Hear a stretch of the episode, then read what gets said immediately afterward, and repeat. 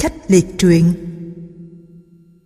một Tào Mạc là người nước lỗ, lấy sức mạnh được thờ lỗ Trang Công năm 693 đến năm 662 trước công nguyên.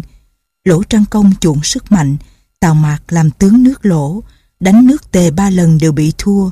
Lỗ Trang Công sợ, bèn hiến đất toại ấp để cầu hòa, sau đó lại cho làm tướng như cũ. Tề Hoàng Công hứa cùng hợp với vua Lỗ ở ấp Kha để ăn thề. Hoàng Công và Trang Công đã thề ở trên đàn. Tào Mạc cầm chủy thủ đe dọa thị uy với Tề Hoàng Công. Chú thích. Chủy thủ, thứ kiếm ngắn đầu mũi như cái chủy, cái thìa. Đọc tiếp. Các quan hầu cận của Hoàng Công không ai dám động. Hoàng Công hỏi, nhà ngươi muốn gì? Tào Mạc nói, tề mạnh, lỗ yếu, nước lớn xâm phạm nước lỗ đã quá lắm. Nay thành nước lỗ nếu sụp đổ thì đè cả đất tề, nhà vua liệu đấy. Chú thích.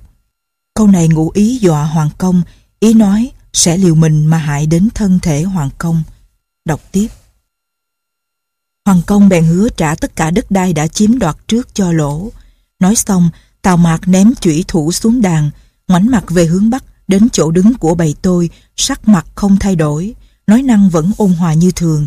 Hoàng công giận, muốn bỏ điều hứa. Quảng trọng nói, không nên, nếu tham cái lợi nhỏ để cho thỏa thích mình, bỏ tính nghĩa đối với chư hầu, thì mất sự giúp đỡ của thiên hạ, chỉ bằng cứ cho là hơn. Hoàng công bèn trả lại những đất lỗ đã bị tề xâm chiếm. Các đất đai đã mất sau ba lần tạo mặt đánh thua, đều được trao lại cho nước lỗ. Sau đó 167 năm thì nước ngô xảy ra việc của chuyên chư. 2. Chuyên chư là người đất đường ấp thuộc nước ngô, ngũ tử tư trốn khỏi nước sở chạy sang ngô, biết tài năng của chuyên chư. Sau khi ra mắt ngô vương tên là Liêu, ngũ tử tư bàn việc đánh sở lợi như thế nào, công tử quan nước ngô nói. Gã ngũ viên này cha anh đều bị sở giết, nay viên nói việc đánh sở là muốn báo thù riêng của mình, chứ không phải vì nước ngô. Vua ngô bèn thôi, ngũ tử tư biết công tử quan muốn giết ngô vương liêu, bèn nói. Ông quan này sắp nghĩ đến việc bên trong cho nên chưa thể nói việc bên ngoài. Ý nói, nghĩ đến việc tranh ngôi vua ở trong nước nên không nghĩ đến việc đánh nước ngoài. Bèn tiến cử chuyên chư cho công tử quan. Cha của quan là chư phàn làm vua nước ngô. Chư phàn có ba người em. Thứ hai là dư thái, đến di mạc, rồi đến quý tử trác. Chư phạn biết quý tử trác là người hiền nên không lập thái tử làm vua, cứ theo thứ tự truyền cho ba người em. Chủ ý cuối cùng muốn truyền nước cho quý tử trác. Sau khi chư phạn chết, truyền ngôi cho dư thái. Dư thái chết truyền ngôi cho di mạc. Di mạc chết, đáng lý phải truyền ngôi cho quý tử trác nhưng quý tử bỏ trốn không chịu làm vua. Người nước ngô bèn lập con của Di Mạc là Liêu làm vua. Công tử Quang nói, nếu như cứ truyền theo thứ tự anh em thì quý tử đáng được lập làm vua, còn nếu truyền cho con thì Quang này mới thực là người con cả chân chính, đáng lập làm vua. Vì vậy, Quang thường nuôi ngầm các mưu thần để tìm cách tự lập làm vua. Sau khi được chuyên chư, Quang đãi chuyên chư như bậc thượng khách. Được 9 năm, vua Bình Vương nước sở chết. Mùa xuân, vua Ngô là Liêu muốn nhân lúc nước sở có tan phái công tử Cáp Dư, Chúc Dung đem quân vây đất tìm của nước sở, sai Diên Lăng quý tử sang nước Tần để xem chư hầu động tĩnh như thế nào. Nước sở đem binh chặn đường của tướng Ngô là Cáp Dư, Chúc Dung. Quân Ngô không về được. Công tử Quang bèn nói với chuyên chư, cơ hội này không thể bỏ lỡ, nếu mình không tìm thì làm sao mà gặp được. Vả chăng, quan này thực là người nối giỏi nhà vua đáng được lập, quý tử có về cũng không phế trước ta đâu. Chuyên chư nói, Vương Liêu đáng chết, mẹ thì già, con thì dại, hai em đem binh đánh sở bị quân sở cắt đường về. Ngày nay nước ngô bên ngoài bị khốn về nước sở, bên trong không người tôi chính trực, tức là không làm được gì ta. Công tử quan cúi đầu nói, thân của quan này là thân của ông. Chú thích, ý nói mình sẽ lo đến con của chuyên chư sau khi chuyên chư chết. Đọc tiếp, tháng tư ngày bính tý, quan cho binh sĩ mặc áo giáp nấp ở trong nhà hầm, làm tiệc rượu để mời Vương Liêu đến. Vương Liêu sai dạng binh từ cung đến nhà của quan, ở ngoài cửa và hai bên thềm đều là thân thích của Vương Liêu. Những người đứng hai bên đường để chầu đều cầm giáo dài. Sau khi uống rượu sai, công tử quan giả đau chân vào trong nhà hầm, sai chuyên chư nhét chủy thủ vào trong bụng con cá rán, rồi đem dâng lên. Khi đến trước mặt vua, chuyên chư mổ bụng cá, nhân đó lấy chủy thủ đâm Vương Liêu. Vương Liêu chết ngay, tả hữu cũng giết chuyên chư, người của nhà vua rối loạn. Công tử quan cho quân sĩ đã phục sẵn, xông ra đánh bộ hạ của Vương Liêu, giết chết tất cả rồi tự lập làm vua, tức là Hạp Lư. Hạp Lư bèn phong con của chuyên chư làm thượng khanh. Sau đó, hơn 70 năm, ở Tấn xảy ra việc của dự nhượng. Chú thích Cuối mỗi đoạn nhắc lại, sau đó 3 chấm, 10 năm, 3 chấm. Để nêu cao tầm quan trọng của sự kiện nên dùng lối văn của biên niên sử. Đọc tiếp. 3. Dự nhượng là người nước Tần, trước kia đã thờ họ Phạm và họ Trung Hàng, nhưng không ai biết đến. Dự nhượng bỏ sang thờ Trí Bá. Trí Bá rất yêu quý và tôn trọng. Đến khi Trí Bá đánh Triệu Tương Tử, Triệu Tương Tử cùng mưu với các nước Hàn Ngụy giết Trí Bá. Sau khi đã giết Trí Bá, họ chia đất Trí Bá làm ba phần. Triệu Tương Tử rất oán Trí Bá, nên sơn đầu lâu của bá làm đồ đựng rượu. Dự nhượng trốn vào trong núi nói, Thằng ôi, kẻ sĩ chết vì người tri kỷ, người con gái làm dáng vì kẻ yêu mình. Này trí bá biết ta, ta phải liều chết báo thù để đền ơn, có thế hùng phách của ta mới khỏi xấu hổ.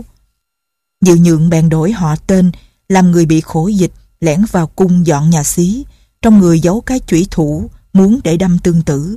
Tương tử vào nhà xí thấy chột dạ, bắt hỏi người khổ dịch đang dọn nhà xí, thì ra đó là dự nhượng, khám trong người có binh khí. Dự nhượng nói, ta muốn báo thù cho trí bá. Tả hữu muốn giết, tương tử nói, hắn là người có nghĩa, ta chỉ cẩn thận trách hắn là đủ. Vả chăng trí bá chết không có con cái gì, mà người làm tôi của nó lại muốn báo thù, vậy người này là một người hiền trong thiên hạ. Cuối cùng tha cho đi. Ít lâu sau, dự nhượng lại sơn mình làm người hủi, nuốt than làm người câm, khiến không ai nhận ra hình dạng. Những đi hành khất ở ngoài chợ, người vợ không nhận ra, đi gặp người bạn, người bạn nhận được nói, anh có phải dự nhượng đấy không? Chính tôi. Người bạn khóc và nói, có tài như anh nếu gửi mình làm tôi thợ tương tử, thì tương tử thế nào cũng yêu mến gần gũi anh. Khi tương tử đã yêu mến gần gũi anh, thì anh làm điều anh muốn, thế chẳng dễ hơn sao? Bây giờ làm hủy hoại thân thể thế này, muốn để báo thù tương tử, chẳng phải khó khăn sao?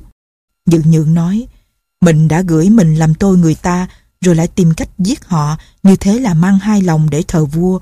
Vả chăng điều tôi muốn làm là hết sức khó, nhưng tôi muốn làm thế này là để cho hạng tôi thờ vua mang hai lòng ở trong thiên hạ, sau này phải hổ thẹn. Sau khi đi rồi, được ít lâu sau, tương tử sắp ra đi. Dự nhượng nấp ở chỗ cầu tương tử phải đi qua. Tương tử đến cầu, con ngựa sợ hãi, tương tử nói, đây chắc là dự nhượng rồi. Sai người hỏi thì quả là dự nhượng, tương tử bèn trách dự nhượng. Nhà người chẳng phải đã từng thờ họ Phạm và họ Trung Hàng đó sao? Trí bá diệt họ, thế mà ngươi chẳng báo thù cho họ, lại còn gửi mình làm tôi trí bá. Này trí bá đã chết rồi, sao nhà ngươi lại một mình vì hắn, báo thù sâu sắc như vậy? Dự nhượng đáp, tôi thờ họ Phạm và họ Trung Hàng, họ Phạm và họ Trung Hàng đều xem tôi là hạng người thường, cho nên tôi báo đáp theo lối hạng người thường. Còn như trí bá, đối đại với tôi xem như người quốc sĩ, cho nên tôi phải báo thù theo lối người quốc sĩ. Tương tử thở dài, ngậm ngùi khóc mà rằng, thang ôi dự nhượng, nhà người vì trí bá báo thù, nay danh cũng đã thành rồi, quả nhân tha cho nhà ngươi thế cũng đã đủ rồi, nhà ngươi hãy tự liệu lấy, quả nhân không tha cho nhà ngươi nữa. Bèn sai lính vây bắt, dự nhượng nói, tôi nghe bậc vua sáng không che cái tốt đẹp của người, kẻ trung thần có cái nghĩa phải chết theo danh. Trước đây nhà vua đã tha cho tôi, thiên hạ không ai không khen nhà vua hiền. Việc ngày hôm nay tôi cố nhiên xin chịu chết, nhưng xin nhà vua cho tôi cái áo của ngài để tôi được thỏa ý định báo thù, tuy chết cũng không ân hận. Đó không phải là điều tôi dám mong mỏi, nhưng cũng xin bày gan ruột như vậy. Từng tử bèn khen là người có nghĩa và sai người cầm áo đưa cho dự nhượng. Dự nhượng tuốt kiếm nhảy lên đâm ba lần và nói Ta có thể chết để báo ân trí bá được rồi. Rồi phục gươm mà tự sát. Hôm dự nhượng chết, các chí sĩ nước triệu nghe tin đều sụt sùi. Sau đó hơn 4 năm ở đất chỉ có việc của nhiếp chính. 4. Nhiếp chính là người làng thâm tỉnh, ấp chỉ. Chính giết người, trốn kẻ thù, cùng mẹ và chị sang nước tề làm nghề hàng thịt. Được ít lâu, nghiêm trọng tử người đất Bộc Dương thờ ai hầu nước Hàn, có hiềm khích với tướng quốc nước Hàn là Hiệp Lũy. Nghiêm trọng tử sợ bị giết, bỏ trốn tìm người có thể giết Hiệp Lũy để trả thù. Ông ta đi nước tề, có người nước tề nói nhiếp chính là người dũng cảm, vì trốn kẻ thù nên nương náu ở trong bọn bán thịt. Nghiêm trọng tử đến cửa mời, đi về mấy lần. Sau đó đem rượu đến dân cho mẹ của nhiếp chính. Uống rượu sai, nghiêm trọng tử bưng ra 100 vật vàng dâng cho mẹ nhiếp chính để chúc thọ. Nhiếp chính lấy làm quái lạ vì quá nhiều, cố hết sức từ tạ nghiêm trọng tử.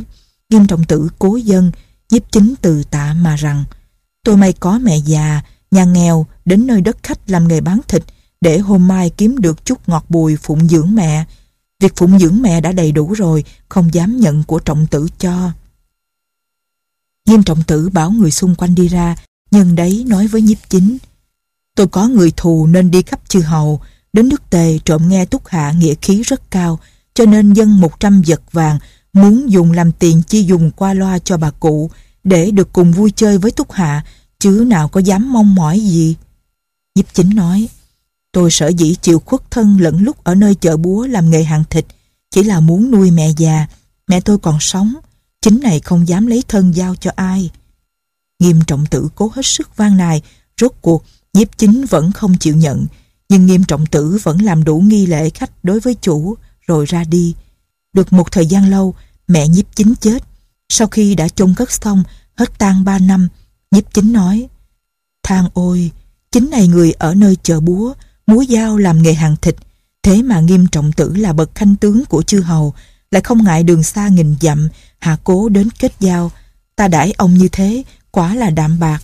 Ta chưa có công gì lớn, đáng được tôn kính như thế, nhưng nghiêm trọng tử lại dân trăm lạng vàng để làm lễ chúc thọ mẹ ta.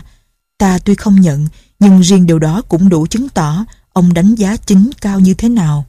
Người hiền vì muốn báo thù đến chơi thân với một kẻ khốn cùng xa lạ, chính này lẽ nào lại im lặng mãi hay sao?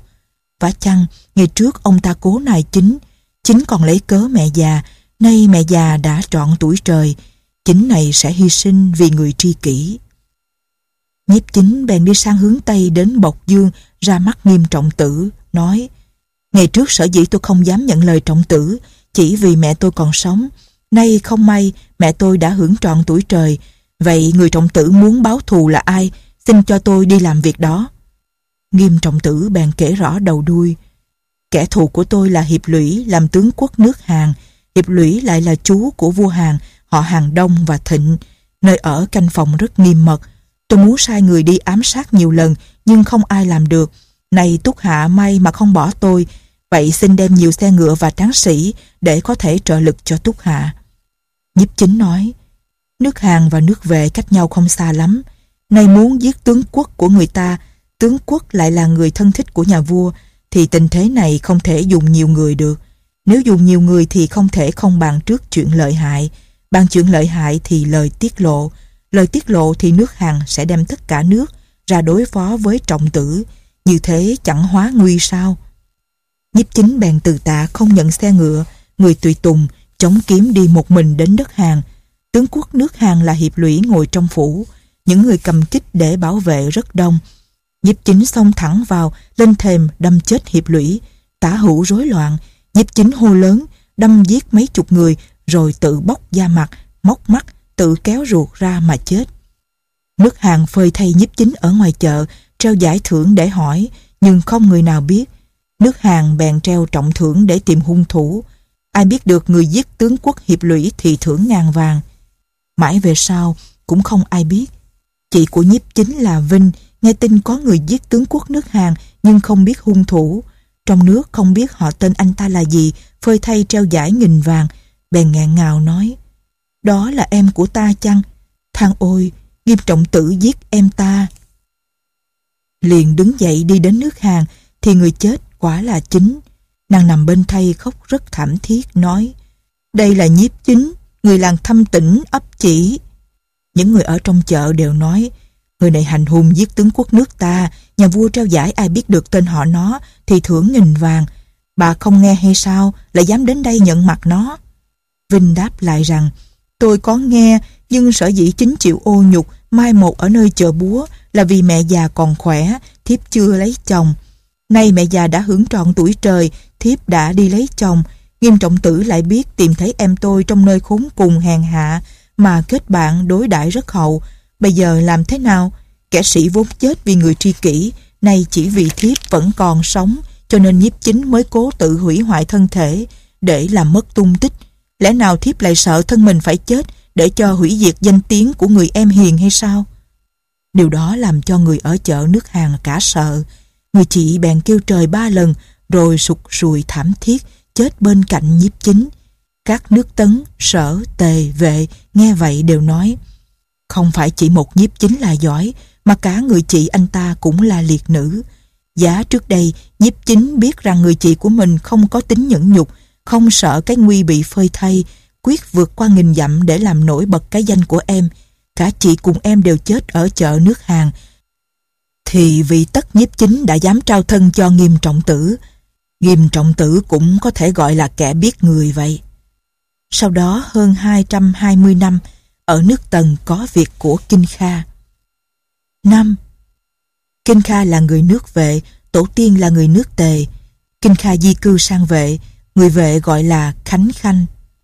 Chú thích Khánh có lẽ là họ của Kinh Kha, Khanh là danh từ dùng để gọi những người mình tôn trọng. Đọc tiếp. Sau đó sang nước Yên, người nước Yên gọi là Kinh Khanh. Kinh Khanh thích đọc sách, đánh gươm, đem kiếm thuật nói với vệ nguyên quân, vệ nguyên quân không dùng. Sau đó Tần đánh ngụy năm 242 trước công nguyên, đặt đông quận, dời họ hàng vệ nguyên quân đến đất giả vương. Kinh Kha có lần qua chơi đất du thứ, bàn kiếm thuật với cáp nhiếp. Cáp nhiếp giận, trợn mắt nhìn Kinh Kha đi ra. Có người nói muốn mời Kinh Kha, cáp nhiếp nói, lúc nãy ta bàn kiếm thuật với hắn, có chỗ không vừa ý, ta trợn mắt nhìn hắn, thử đi mà xem, chắc hắn đi rồi không dám ở lại nữa. Sai người đến nhà trọ thì Kinh Kha đã đi xe ngựa rời khỏi đất du thứ rồi. Người này về báo. Cáp nhiếp nói Cố nhiên là hắn đi Lúc nãy ta vừa lấy mắt dọa hắn. Kinh Kha đi chơi đến Hàm Đan Lỗ câu tiễn cùng Kinh Kha đánh cờ Tranh nhau nước cờ. Lỗ câu tiễn giận mắng Kinh Kha im lặng trốn đi Sau đó không gặp nhau nữa. Chú thích. Tác giả dùng phép ức dương. Trước khi nói đến sự dũng cảm của Kinh Kha thì kể một chuyện làm người đọc tưởng rằng Kinh Kha lần đầu hèn nhát, rồi lần thứ hai cũng lại hèn nhát. Đọc tiếp. Sau khi Kinh Kha đã đến Yên làm bạn với người bán thịt chó và người giỏi gãy đàn trúc tên là Cao Tiệm Ly. Chú thích, đàn trúc cũng giống đàn cầm nhưng lấy trúc mà gãy. Đọc tiếp. Kinh Kha thích uống rượu, ngày ngày cùng anh bán thịt chó và Cao Tiệm Ly uống rượu ở chợ nước Yên sau khi chén rượu dở say, Cao Tiệm Ly gãy đàn trúc, Kinh Kha họa theo mà hát vui với nhau ở giữa chợ, sau đó lại cùng nhau khóc, xem như bên cạnh không có người. Chú thích Chi tiết này chứng tỏ Kinh Kha và Cao Tiệm Ly có tâm sự u uất không thể thổ lộ cùng ai. Tương Mã Thiên có một phương pháp tự sự độc đáo, làm thành một phong cách riêng. Khi kể chuyện về một nhân vật, thường đưa ra những giai thoại rất ngắn, chỉ 4 năm câu, có thể vụn vặt, nhưng những chi tiết ấy lại rất điển hình làm cho nhân vật rất sống. Đọc tiếp. Kinh Kha tuy ở trong bọn bờm rượu nhưng tính tình thâm trầm, thích đọc sách khi du lịch các nước chư hầu đến đâu cũng kết bạn với tất cả những người hiền, trưởng giả ở đấy. Khi sang nước Yên, tử sĩ nước Yên là Điền Quang tiên sinh cũng trọng đãi vì biết rằng Kha không phải là người tầm thường. Được ít lâu, gặp lúc Thái tử nước Yên là đang làm con tin ở tầng trốn về, Thái tử đang nước Yên đã có lần làm con tin ở Triệu mà vua Tần tên là Chính lại sinh ở Triệu, lúc nhỏ vẫn chơi thân với Đan. Đến khi Chính được lập làm vua, Đan làm con tin ở Tần. Vì vua Tần đối đãi với Thái tử Đan không tử tế cho nên Đan giận trốn về. Đan về tìm cách báo thù vua Tần. Nhưng nước nhỏ, sức không làm nổi. Sau đó, ngày ngày Tần đem binh ra miền Sơn Đông để đánh các nước tề, sở, tam tấn, dần dần tiêu diệt chư hầu như tầm ăn lá dâu, sắp đến nước Yên. Vua tôi nước Yên đều sợ họa sắp đến nơi, Thái tử đang lo lắng, hỏi thầy học là Cúc Võ. Cúc Võ nói, Đất nước Tần bao khắp thiên hạ, uy hiếp các nước hàng Ngụy, Triệu. Phía Bắc có Cam Tuyền, Cốc Khẩu là nơi hiểm trở. Phía Nam có đất bên sông Kinh, sông Vị là nơi màu mỡ, chiếm nguồn lợi đất Ba, đất Hán. Bên phải có dãy núi đất lũng, đất thục. Bên trái có nơi hiểm trở như Hàm Cốc Quan, Hào Sơn. Dân đã đông, quân lại mạnh, khí giới có thừa. Nếu họ muốn đem quân ra thì từ Trường Thành xuống phía Nam, từ Dịch Thủy lên phía Bắc, chưa biết ra sao. Tại sao chỉ vì cái oán bị kinh rẻ mà thái tử lại muốn động chạm đến cái vẫy ngược của con rồng như thế? Chú thích Hằng Phi nói, dưới cổ con rồng có cái vẫy ngược, ai động đến thì nó giết ngay. Đọc tiếp. Đang nói, vậy thì làm sao? Việc ấy xin suy nghĩ cho sau. Được ít lâu, tướng Tần là Phàn Ư Kỳ có tội với vua Tần, chạy trốn sang Yên, thái tử dung nạp cho ở. Cúc võ can. Không được, Đức Tần đã mạnh lại căm giận nước Yên, như thế cũng đủ đáng sợ lắm rồi. Huống chi nó lại nghe Phàn tướng quân ở đây. Như thế tức là ném thịt ra giữa lối đi của hùm đói. Cái tai vạ ấy không thể nào cứu được đâu. Tuy có quản trọng án anh cũng không thể bày mưu cho ta. Chú thích. Quảng trọng án anh những nhà chính trị giỏi thời Xuân Thu. Đọc tiếp. Thái tử phải mau mau cho phàn tướng quân vào đất hung nô để khỏi tai tiếng. Xin phía Tây ước hẹn với Tam Tần, phía Nam liên kết với nước Tề, nước Sở, phía Bắc hòa với Thiền Vu, sau đó mới có thể lo toan được. Chú thích ý muốn hợp tung chống Tần. Đọc tiếp. Thái tử nói, kể của Thái Phó tốn nhiều ngày giờ quá, Lòng tôi lo lắng ưu phiền, sợ không đợi được giây lát. Vả chăng, không phải như thế mà thôi. Phan tướng quân là người cùng khốn. Thiên hạ không ai dung, gửi thân ở Đan. Dù sao, Đan cũng không thể vì bị nước tần mạnh bức bách mà bỏ rơi người bạn đáng thương, đưa ông ta sang hung nô. Như thế thì đang chết mất. Xin Thái Phó nghĩ cho cách khác. Cúc Võ nói, làm việc nguy mà muốn cầu được yên, gây họa mà muốn cầu được phúc, Mưu kế thì cạn mà kết oán thì sâu. Liên kết với một người mà không nghĩ đến cái hại lớn của nước nhà. Tức là như người ta nói, thêm oán mà gieo họa vậy. Điều đó cũng như lấy nắm lông chim hồng mà đốt trên lò than, nhất định chẳng còn gì nữa. Nước Tần đã hung ác, lại muốn làm hả cơn giận dữ, thì chưa biết đến thế nào mà nói. Nước Yên có Điền quan Tiên Sinh là người trí sâu mà dũng cảm thâm trầm, có thể bàn với ông ta được. Chú thích Ý Cúc Võ đã muốn nói đến kế dùng thích khách cho nên nói đến chữ dũng cảm thâm trầm. Đọc tiếp. Thái tử nói Muốn xin Thái Phó cho tôi được làm quen với Điền Tiên Sinh có được không? Cúc Võ nói Xin vâng. Cúc Võ bèn đi tìm Điền Quang nói Thái tử muốn mưu việc nước với tiên sinh đấy. Điền Quang nói Xin vâng lời dạy. Bèn đến, Thái tử ra đón, đi giật lùi để dẫn đường, quỳ xuống để trải chiếu. Điền Quang ngồi yên, xung quanh không có ai, thái tử rời khỏi chiếu nói Nước Yên và nước Tần không cùng sống, xin tiên sinh lưu ý cho. Điền Quang nói Tôi nghe nói ngựa kỳ, ngựa ký lúc đang mạnh thì ngày rủi ngàn dặm, đến khi già rồi ngựa hèn vượt lên trước. Này thái tử chỉ nghe thời quan còn trai trẻ, chứ không biết rằng tinh lực tôi đã hao mòn hết rồi. Nhưng mặc dù quan không dám bàn việc nước, người bạn của tôi là Kinh Khanh có thể dùng được. Thái tử nói, tôi muốn nhờ tiên sinh cho tôi kết bạn với Kinh Khanh có được không? Thưa vâng.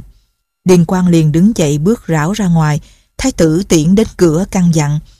Điều tôi trình bày, tiên sinh chỉ giáo đều là việc lớn của nước, xin tiên sinh chớ tiết lộ. Điền Quang cúi đầu mỉm cười nói, vâng. Điền Quang lơm khom đến gặp Kinh Khanh nói, Quang và ông quen nhau, nước yên ai cũng biết, Thái tử chỉ nghe quan lúc còn khỏe mạnh, không biết quan này đã kém cỏi rồi. Thái tử lại dạy tôi rằng nước Yên và nước Tần không cùng chung sống, xin tiên sinh lưu ý cho. Quan trộm nghĩ rằng mình không nên đứng ra ngoài, nên tiến cử túc hạ với thái tử. Xin Túc Hạ quá bộ đến cung thái tử. Kinh Kha nói, xin vâng lời dạy. Điền Quang nói, tôi nghe nói kẻ trưởng giả làm việc không để cho người ta ngờ mình. Nay thái tử nói với quan rằng, điều nói đó là việc lớn của nước, xin tiên sinh chớ tiết lộ. Như vậy là thái tử ngờ quan, phàm làm người để cho người ta ngờ mình thì không phải là người nghĩa hiệp. Điền Quang muốn tự sát để khích lệ Kinh Kha. Nói, Xin Túc Hạ đến gặp thái tử ngay, nói rằng quan đã chết để chứng tỏ quan không nói với ai. Bèn tự đâm cổ mà chết. Kinh Kha vào ý kiến thái tử nói việc Điền Quang đã chết và kể lại lời của quan. Thái tử lại hai lại, đi bằng đầu gối, nước mắt ròng ròng. Một lúc sau mới nói. Đang này sở dĩ dặn Điền Tiên Sinh đừng nói là muốn mưu việc lớn thành công, này Điền Tiên Sinh lại lấy cái chết để chứng tỏ rằng mình không nói. Thực có phải là bụng của đan này đâu. Kinh Kha ngồi yên, thái tử đứng dậy cúi đầu nói. Điền Tiên Sinh không biết rằng đan này ngu dại, cho đan được đến trước mặt Túc Hạ mà bày tỏ. Đó là trời thương nước yên mà không vứt bỏ đứa con mồ côi của nó. Nay nước tần có bụng tham lợi, lòng tham không vừa.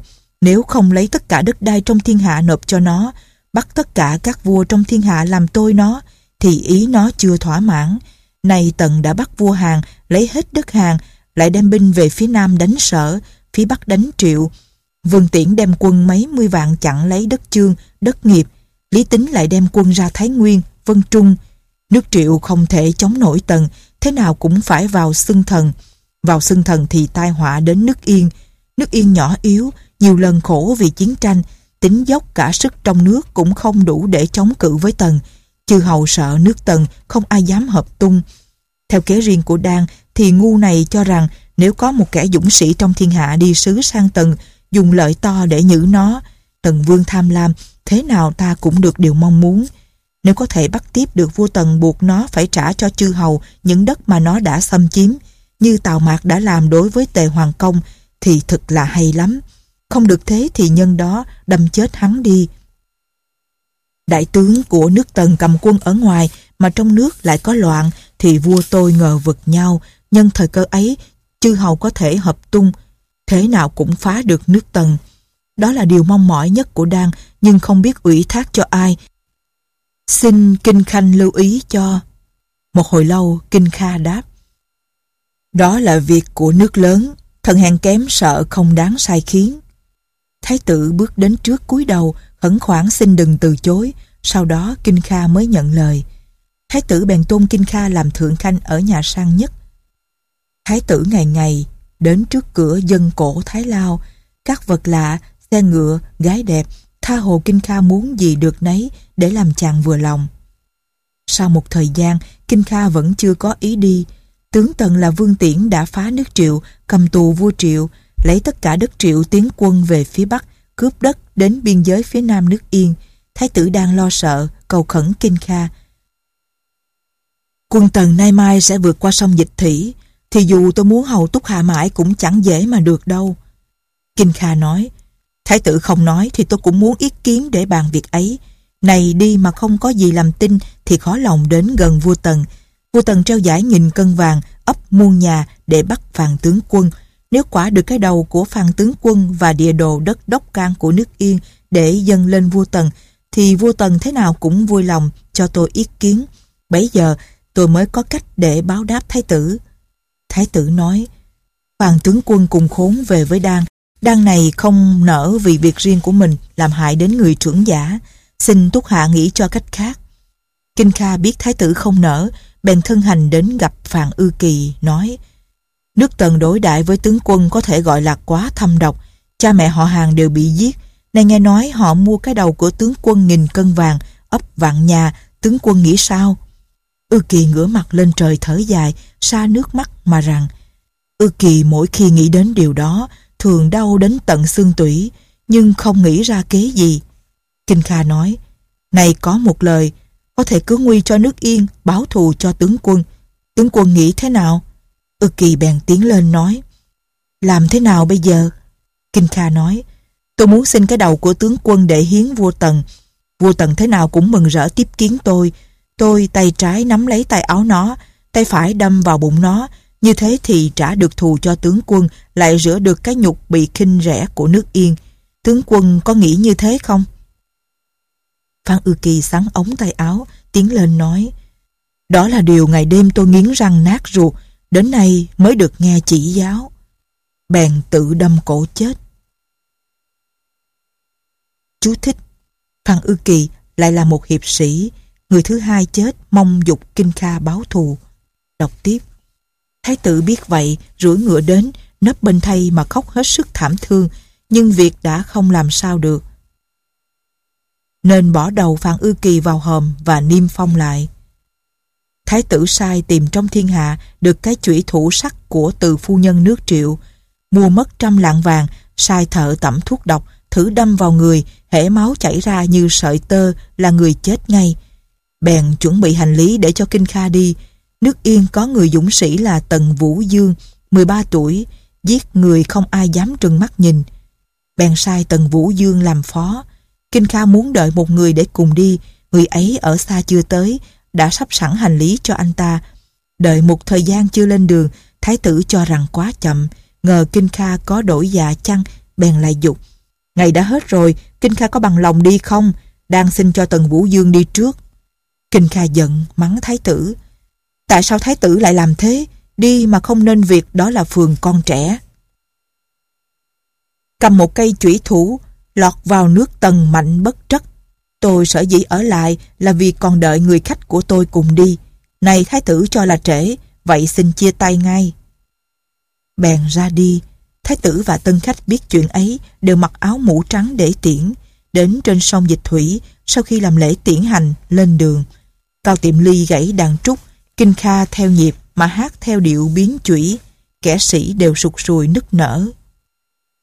Chú thích Biến chủy Nhạc cổ theo âm luật cao thấp chia ra cung, thương, dốc, chủy, vũ gọi là năm cung. Đọc tiếp Kinh Kha lại tiến lên hát Gió hiu hắt trừ Dịch thủy lạnh ghê Tráng sĩ ra đi trừ không bao giờ về lại hát theo điệu vũ khảng khái. Mọi người trợn mắt Tóc đều dựng đứng xiên lên mũ. Sau đó Kinh Kha lên xe đi Không hề nhìn ngoái lại. Kinh Kha đến tầng Đem lễ vật giá nghìn vàng đúc cho viên quan trung thứ sử là Mộng Gia Bày tôi yêu của vua Tần. Gia nói trước với vua Tần. Vua Yên thực sự sợ hãi uy thế của đại vương, không dám đem binh để đón đánh các tướng, muốn xin đem cả nước làm tôi nước tần, đứng ở hàng chư hầu, chịu nộp cống, chịu nhận chức như một quận một huyện để được giữ tôn miếu của tiên vương. Họ sợ hãi không dám tự bày tỏ, đã chém đầu phàn Ư Kỳ, Niêm Phong bỏ vào hòm và dân địa đồ xứ Đốc Can. Vua Yên lạy trước sân, sai sứ sang tâu với đại vương, xin đại vương phán cho như thế nào.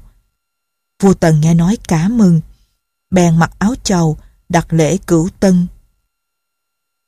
Chú thích, xem chú thích ở Liêm Pha, Lạng Tương Như liệt truyện. Đọc tiếp. Tiếp kiến sứ giả nước Yên ở cung Hàm Dương. Kinh Kha bưng đầu Phàn Ư Kỳ, còn Tần Vũ Dương bưng tráp đựng địa đồ, lần lượt dâng lên. Đến bệ, Tần Vũ Dương run sợ biến sắc mặt, các quan lấy làm lạ. Kinh Kha quay lại cười Tần Vũ Dương, tiến lên xin lỗi, nói Nó là kẻ mọi rợ ở phương Bắc chưa hề trông thấy thiên tử cho nên run sợ. Xin đại vương tha thứ cho để cho nó được làm tròn phận sự một sứ thần trước mặt thiên tử. Vua Tần bảo Kinh Kha Đưa địa đồ Vũ Dương cầm đó lên đây. Kinh Kha liền cầm địa đồ dâng lên.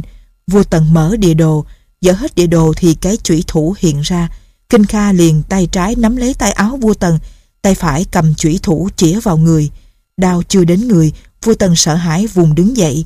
Ống áo đứt, vua Tần tuốt kiếm, kiếm dài, vua nắm lấy bao kiếm. Lúc bấy giờ hoảng hốt, kiếm lại chặt nên không tuốt được ngay. Kinh Kha đuổi theo vua Tần, vua Tần chạy quanh cột trụ, các quan lúng cuốn, gặp lúc hoảng hốt đều mất cả vẻ mặt lúc bình thường. Theo phép của nước Tần, các quan chầu trực ở trên điện không được cầm một tấc binh khí. Các lang trung cầm binh khí đều đứng sắp hàng ở dưới điện, nếu không có chiếu chỉ gọi thì không được lên. Bấy giờ đang lúc gấp, không kịp gọi những người cầm binh khí ở dưới. Vì vậy Kinh Kha đuổi vua Tần, các quan vẫn cuốn quýt, không có gì để đánh trả lại, chỉ lấy tay mà đánh Kinh Kha.